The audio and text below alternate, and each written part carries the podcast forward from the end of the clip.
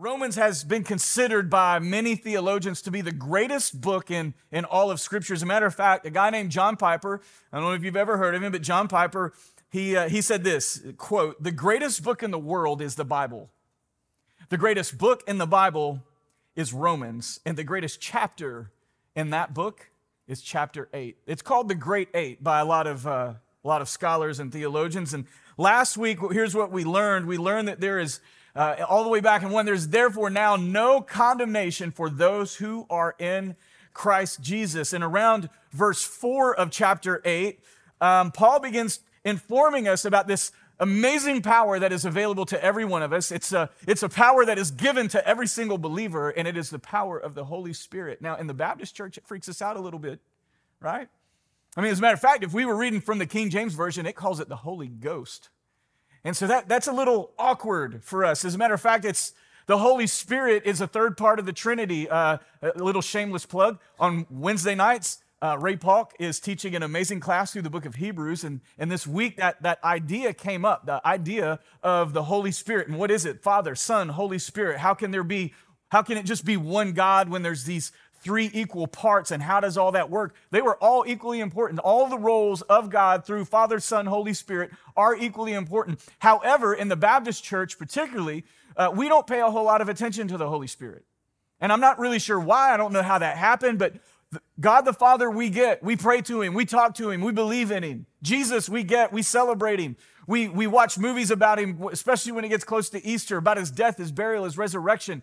They've made a sermon series about him, or not a sermon series, but a, a TV series or a, about him called The Chosen. So we get the Father and we get the Son, but you know, the, the Holy Spirit has really become sort of this unknown in, in our culture, in our Baptist culture particularly.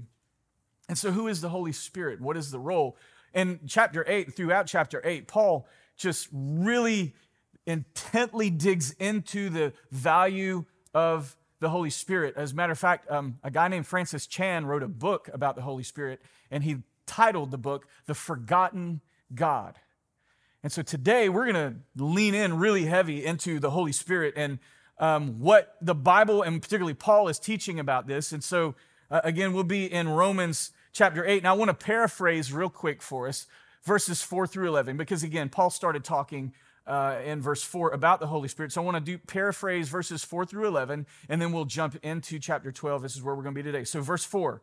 So, to kind of paraphrase verse 4 for you, the Holy Spirit is fulfilling in you the demands uh, of, of the law summed up in love. Okay? So, the Holy Spirit is f- fulfilling in you the demands that the law of God summed up in love. Verse 6, if you will, the power of the Holy Spirit in you gives you life and peace. Verse 7 and 8, apart from the Holy Spirit, you are in bondage to the flesh and cannot please God. Uh, verse 9, but you are not in the flesh. My spirit is in you, and you are the possession of God's Son, Jesus Christ. And then in verses 10 and 11, summarizing what Paul said, is he says, My spirit in you will one day give life to your mortal bodies in the resurrection. And so today we are going to pick up in verse 12 as we let the word of God dive into us. So, what comes next is significant. I mean, this is really, really important in the life of the believer. And you've, you've heard me say before um, that I, I think that a, a person who is in Christ, a person who is truly saved, will not doubt their salvation. Now, we always will doubt our goodness, okay? Like we, we know that on our best day, we, we, we blow it, we mess it up, we don't get it right. But what the Word of God is about to teach us today is about the security of the believer because of the Holy Spirit. This is one of the most significant roles that the Holy Spirit plays in our life, and we're going to talk about all of these things today. So it's significant because in the first, uh, there's, there's Paul's going to talk about the um, the distinguishing marks that the Spirit gives to the life of the believer. There's these, there's these roles that the Holy Spirit plays in our life. If you're saved, we are indwelled with the Holy Spirit. It's the Spirit of God coming to live in every one of us. And Paul, Paul is going to talk about two major consequences of his indwelling presence in these verses. The first came at the end of last week's text when he said that because of the Spirit, we receive life. There will be a day that at the resurrection we will, we will receive uh, these new resurrected bodies, that we will have life and there is life beyond here. And then the Holy Spirit not only gives us life uh, beyond here, but the Holy Spirit gives us life in the here and now that we, through the power of the Holy Spirit, are able to become witnesses for God. Through the power of the Holy Spirit, we are able to walk through deep, dark, difficult days because it is through His presence in us that we are able to even handle some of the difficulties in life, right? So it's the Holy Spirit that is at work. In today's text, we're going to learn about the second consequence, really, of the indwelling uh, presence of the Holy Spirit. So, verse 12. In verse 12, let's, let's read real quick. It says that, so then, so then what? So then is like therefore, it makes us look back. So then, brothers, we are what? Debtors. And we're going to unpack that word here in just a second, but we are debtors because of everything that he just said, because of this reality that all believers are now indwelled with the presence of the Holy Spirit. He said, So then, brothers, we are debtors not to the flesh to live according to the flesh. So, verse 12, Paul begins by saying, So then. So then. Remember last week we read again that Paul wrote in verse 1 there's therefore now no condemnation for those who are in Christ Jesus. The word condemnation, remember, is um, it's, it's a form of the word condemned, which is a building term. And when a building is condemned, it literally means it's not fit for use. We talked about that last week. And then what God does when He comes in and He saves us is He takes the condemned sticker off and He puts uh, uh, another sticker on us. And the, word, the, the sticker that He puts on us is sold, that we were bought with a price, that we now belong to someone else, that our life is not our own, it belongs to Him. Now, here is what the enemy whispers, right? The enemy does whisper to us that you're unfit for use. That's that's where the condemnation or more of the conviction comes in. We know what we've done. We know how we think. We know what we've said. We know what we've maybe possibly typed in an email or something that possibly we have typed in a text message or something that we have typed on social media. We know ourselves. And so sometimes we feel conviction. The enemy takes the conviction that we feel and he says, See, you're unfit for use. God can't use you. I don't even know why you bother going to church. He ain't going to change you. And so that's what the enemy does. The enemy comes in and makes us feel convicted in that we're unfit for use. Why? Because he wants us to quit following. He wants us to quit pursuing. He wants us to give up. Because if we give up, then the, the, the gospel of Jesus cannot be proclaimed in all the earth. If he can get us to give up and just give into the flesh, then we begin to do things that would tear down the glory of God and not lift it up. But God, in His grace, again, He removed the condemned sticker and He slapped on us a sold sticker. Because again, 1 Corinthians chapter 6, what does Paul remind us? He says, Or do you not know that your body is the temple of the Holy Spirit within you, whom you have from God? You are not your own. Look at what he says in verse 20 For you were bought with a price. So glorify God in your body. Now, that sounds super easy, but we all know it's difficult to do. So, Paul would say, So then, so then, brothers, we are debtors, not to the flesh, but to live according. We're, we're, we're not debtors, not to the flesh, to live according to the flesh. Now, what does that word debtor mean? Um, the Greek word for debtor is ophelites, and here's what it means. It gives us a better translation and a better understanding, like when we pull apart the Greek word, and here's what it means. It means obligated. You ever been obligated to do something? You're obligated to do things every day. If you have a job, you are obligated to show up on time. Or you might be looking for another job. You are obligated if you have uh, a debt, like if you have a mortgage. You know what you're obligated to do? You're obligated to pay your mortgage. Because if you don't, they come and get your house. If you have a car, you are obligated to pay your car payment because if you don't, they will come and get your car. We all understand obligations. And so here's the definition of obligation it is an act or a course of action to which a person is morally or legally bound, a duty or commitment. So there's a legal part of, there's a legal term for uh, obligation can mean a legal matter or it can mean a moral matter. So legally, we are obligated not to kill other people, right? That's an obligation that we all have. If you violate the obligation, bad things happen to you. We're morally uh, obligated to not kill other people, right? There's, there's something that we understand, we know that there are moral obligations. We, should, we know that we shouldn't lie to people. We know that we shouldn't gossip about people. We have moral obligations. But there's also a third type of obligation when you look up the definition of obligation. There is an obligation that is a debt of gratitude for a service or a favor. You ever, you ever had somebody do something kind for you? I mean, they just, you didn't, you didn't ask. They just showed up one day. And when they show up, they did something kind for you. And then, kind of our response out of that, when someone has been kind to us, when someone has done something for us, when they are in need, we feel within us sort of this out of love and gratitude for them, we feel this obligation to help them. And it's not a it's not an obligation in the way we we would think about something legally. It's not that kind of obligation. We feel an obligation out of love and gratitude for the things that they've done for us that I feel obligated to go help them, and I want to. And so, what Paul says is, he says, So then we are, dedi- we are debtors or we are obligated not to the flesh. Why? Because we are dead to the sin nature. We are not, um, we are dead to sin. We are debtors. We are obligated not to the flesh to live according to the flesh. So again, Paul writes that because of the life we have been given by the salvation that we have through Jesus Christ, because of what he's done for us, and as a result of what he's done for us and our faith in Jesus, and we now have the indwelling presence of the Holy Spirit, we are obligated. Well, obligated to what, Paul?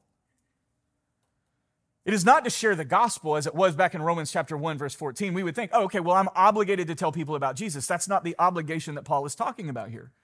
That would be easy if that were it. But Paul's not saying you are obligated to go share the gospel now in light of what Jesus has done. You are obligated to do that, but he's speaking about a different obligation here.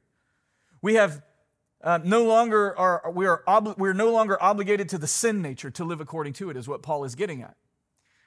We are, the, the, the sin nature in us no longer has power over us. The sin nature in us, we have been rescued from if we are in Christ. It has no claim on us. We owe it nothing. And so our obligation is now to the Spirit to live according to the wills and the desires of the Spirit in us.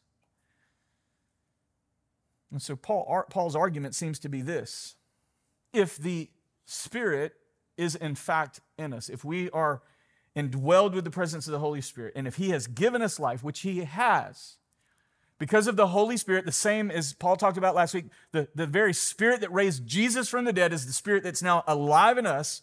So we have been given life through the Holy Spirit. We cannot possibly, he would say, live according to the flesh since it's what, what sin produces is death. So, how can we possess life and pursue death.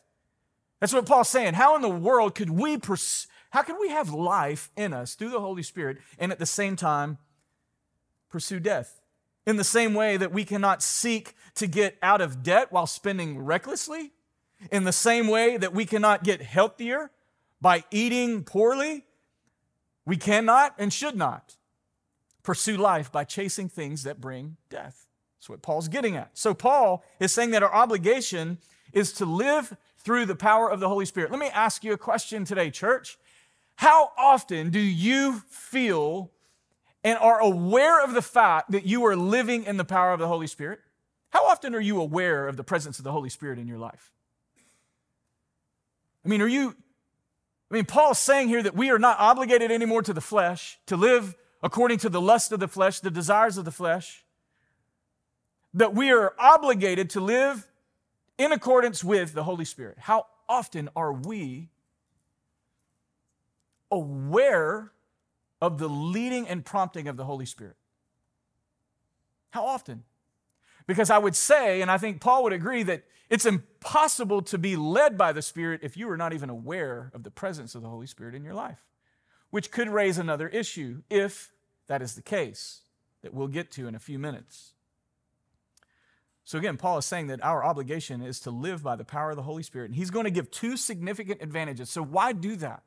Right? So why should we live under the power of the Holy Spirit?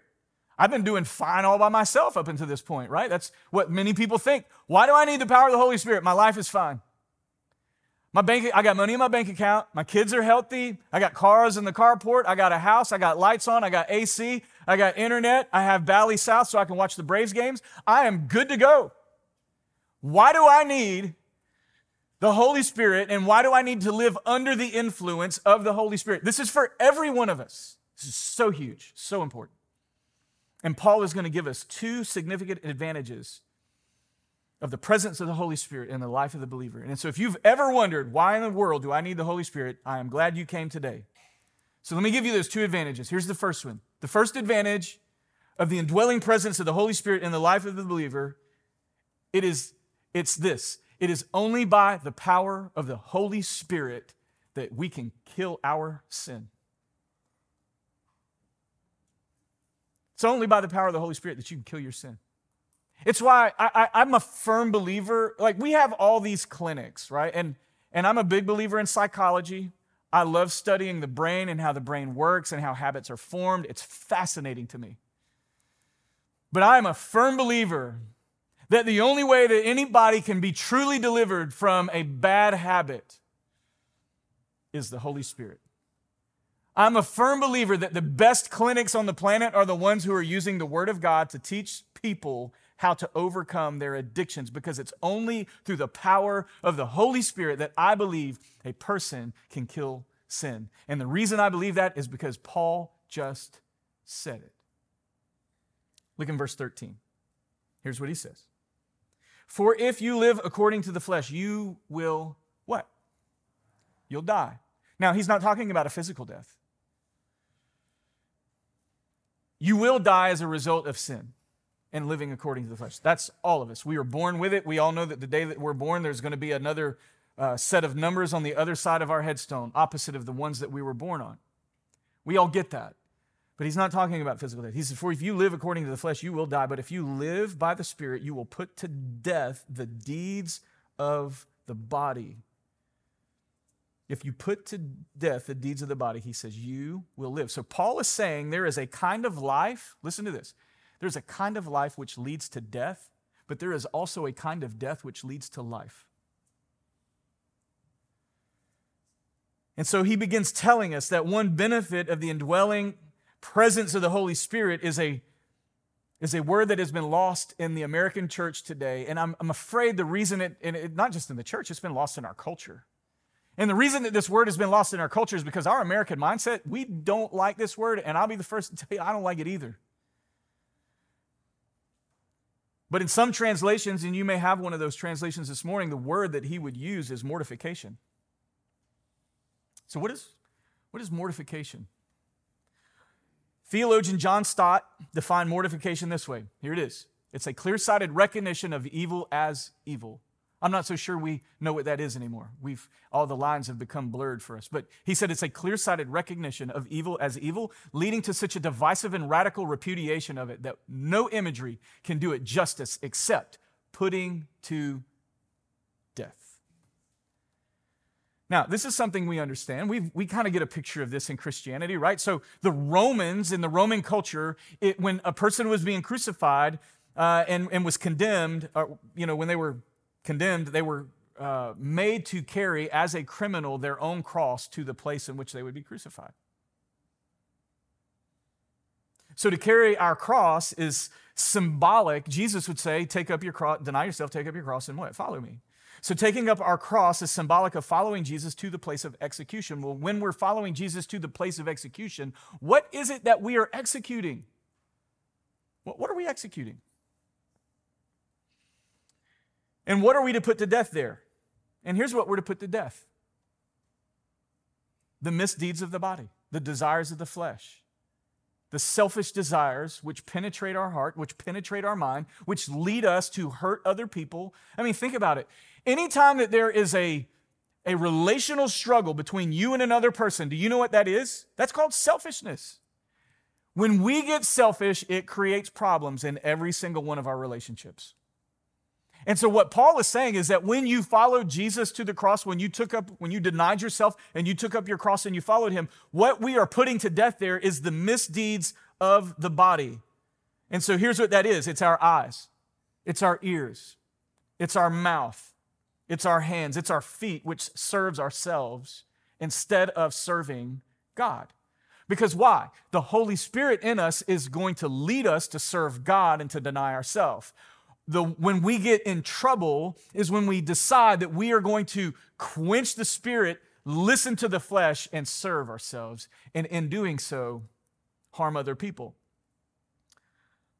So, if that's what mortification is, how does mortification take place? How do we do that? In the work of mortification, we're not passive. It's not one of these things like, remember when you were a kid? Uh, remember when you're alone, like your mom, you know, dad made you go to bed and it was dark in your room. And then you would, all, like, I don't know about you, but I can remember times as a kid, I would hear these noises in my room. And they always came from the closet. I don't know why they always came from the closet. I guess that's how Monsters Inc. made all their money. But I, I, can remember, like you remember as a kid, and even your kids do it now if you've, if you've got little ones at home. When they get scared, or, or even if they're not scared, if they're just playing, they'll cover their heads up. And if their heads are covered, they're invisible, right? And if we cover, when we were kids, we thought about it. If we cover, like if I just get under the covers and I stay real still, whoever it is or whatever it is won't know I'm here. So we'll just stay here until it goes away. And what the mortification of sin is, and the mortification of the flesh is, is not that we're passive, that we pretend it doesn't exist, that we pretend it's not an issue, that we pretend it's not there. On the contrary, we're responsible for putting that thing to death. We're going to make war on sin and the flesh and the desires of the flesh. So let me ask you a question. So Cliff Tankersley's back there. He sent me a picture. I showed some of you uh, the picture he sent this weekend. This, this weekend, he shot a rattlesnake. I think it was the size of an anaconda. I mean, it, it was huge. I mean, it was one of the biggest rattlesnakes. You could probably make a whole boot store out of the thing that Cliff killed. But if you walk out in your yard, and I see some of y'all do it on Facebook, I mean, you guys all post your pictures of the snake that you killed, you know, and I'm, I'm happy for you. If, if you walk out of your house and there's a snake in your yard, you don't walk out and go, he's so cute.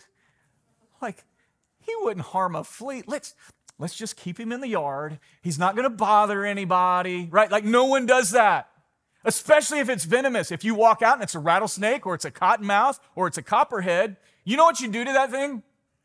You don't pretend he doesn't exist. Like, if we just ignore him, he'll go away. No. You go get your gun and you blow his head off, right? Or you get your machete and you chop him up if you don't have a heart attack first.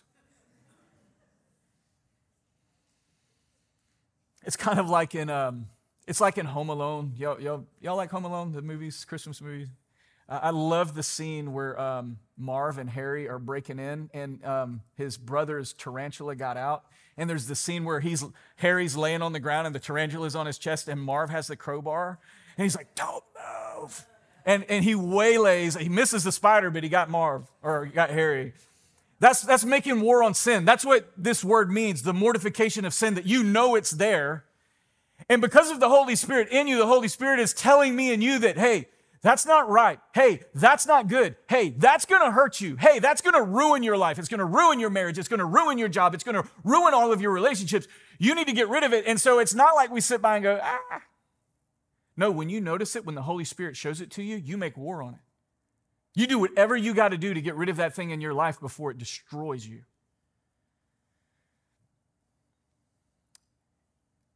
Jesus would speak to this a little bit in Matthew chapter 5. In the Sermon on the Mount, he's preaching in 539 through uh, uh 29 and 30. Listen to what he says. He says, If your right eye causes you to sin, what does he say? Tear it out? Like, listen, I, I wear glasses because I can't do contacts, because I cannot stick my finger in my eye. But Jesus said, if your right eye causes you to sin, he's saying, tear it out. For it is better that you lose one of your members than that your whole body be thrown into hell. Verse 30. And if your right hand causes you to sin, cut it off and throw it away. For it is better to lose one of your members than your whole body go into hell. Jesus got pretty radical. Now, I don't, I, I don't know that he physically meant that. I mean, If, it, if he really meant that, then most of us would have been rolled in here this morning because we'd have no limbs left, right? And we'd all be blind. Look like Captain Hook walking in the church. What he's saying is, he's like, do whatever you got to do. See, we, we play and we flirt with sin. We think it's okay. Like, you know, just like, you ever notice how your kids are different? There's some kids, you go, hey, Here's the line, buddy. Don't cross the line. You ever, you ever see those kids? They're like, and they'll walk on it enough that eventually you just can't even see the line. Neither can they. That's usually when life gets in trouble. Then there's other kids. You tell them, hey, here's the line, don't cross it. And there's the rare kid, few of them, I know, but they won't even get near the line. They won't even get near it. They are mortified of what may happen to them if they cross the line. And so Jesus is saying, hey, the Holy Spirit has been planted in you. Paul's saying the Holy Spirit has been planted in you. He's given you the line. Don't flirt with it, don't play with it because it will hurt you. That burner, it's hot. Don't touch that. What do the kids do? I got to find out for myself. Ha, it was hot. And that's what the Holy Spirit does for us. The Holy Spirit becomes that little warning light. Like on your dash, beep, beep, beep. Hey, you got a check engine light, buddy. You better do something about that. And what do we do? Ha, man, it just came on. I'm, I'm good for at least another 100,000 miles. Then you're broke down in the middle of nowhere. That's what sin does to you. And Paul is saying, you got to put it to death. Verse 14. So here, he's, now he's going to get to the first advantage. The first advantage is it's only by the power of the Holy Spirit that you can kill and I can kill my sin. That's the only way.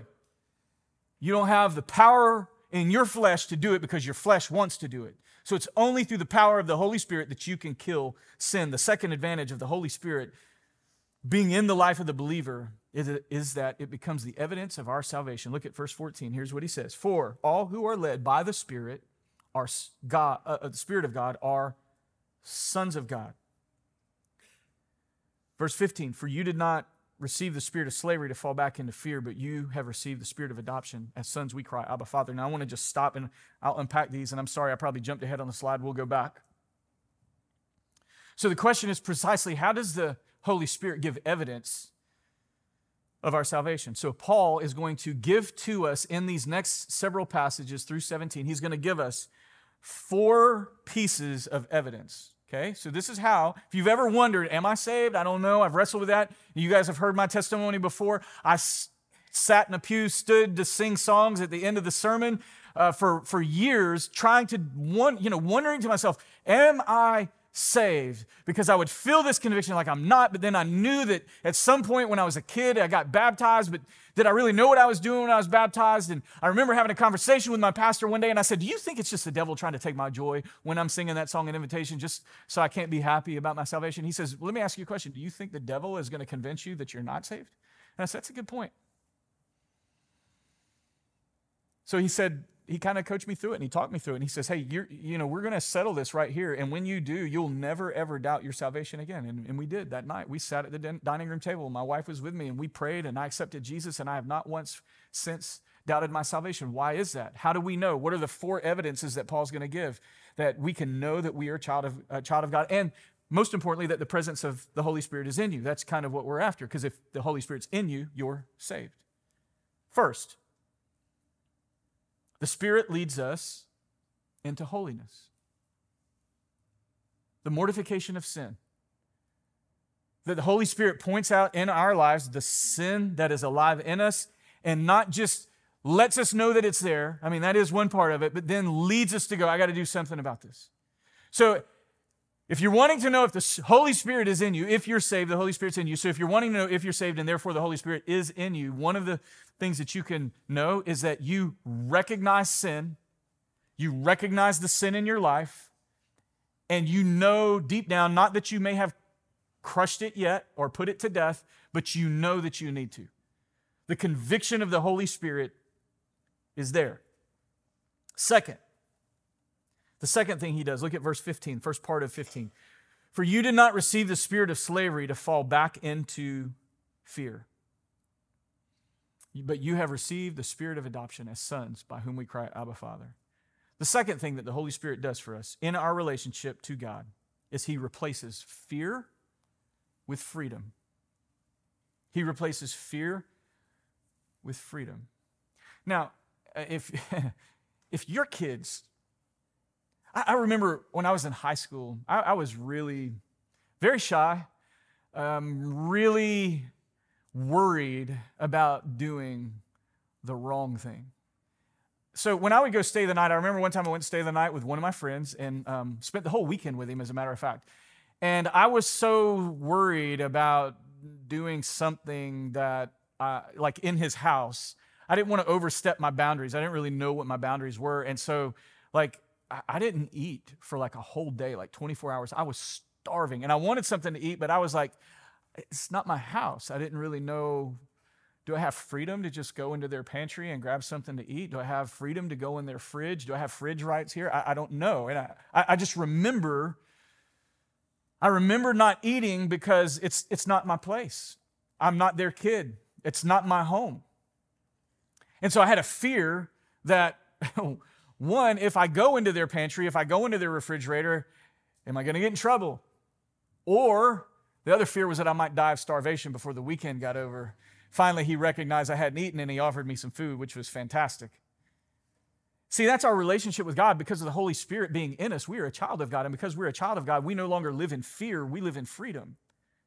I have, I have, because He is my heavenly Father, I have a heavenly inheritance. I have, I have parent child rights. I have, it, like my kids, when in our house, man, I, I just, like the semi truck backs up every week and just dumps food into our pantry because I mean it's it's like a revolving door. I mean kids constantly but they don't ever come up to me and go, "Hey, can I eat the food that's in the fridge?" or "Hey, can I eat the food that's in the pantry?" Why? Because they don't live in fear of their dad. This their dad, what's mine is theirs, what's theirs is mine, and they have rights and so they in their freedom, they just go do and eat what they want in the house. And so as a child of God with the Holy Spirit living in us, we have freedom. We don't live in fear. Third, looking from the last half of 15 all the way to 16. So he says, You've been given the spirit of adoption as sons in whom we cry, Abba, Father. And look at 16. The Spirit Himself bears witness with our spirit that we are children of God. So the third thing is that the Spirit confirms that God is our Father. The Holy Spirit will confirm in your heart that you are a child of God. I don't doubt the fact that God is my Father.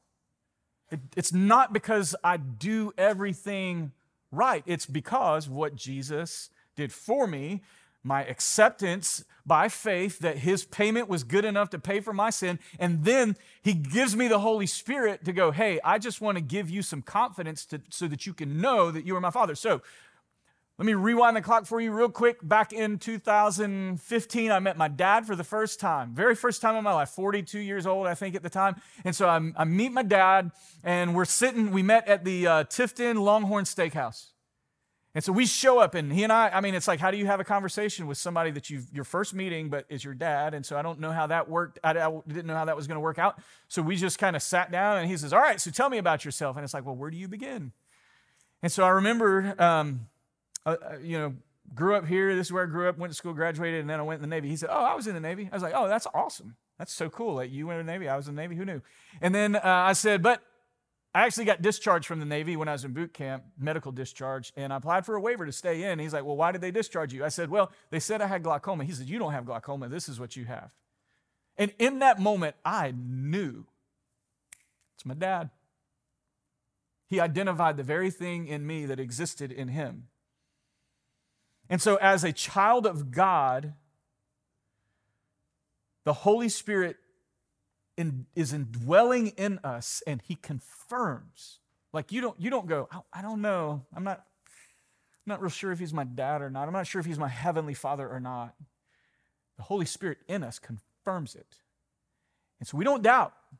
And this is one of the beautiful evidences of the reality of the Holy Spirit in the life of the believer. The fourth thing that Paul is going to point out for us here. Fourthly, he is the first fruits of our heavenly inheritance.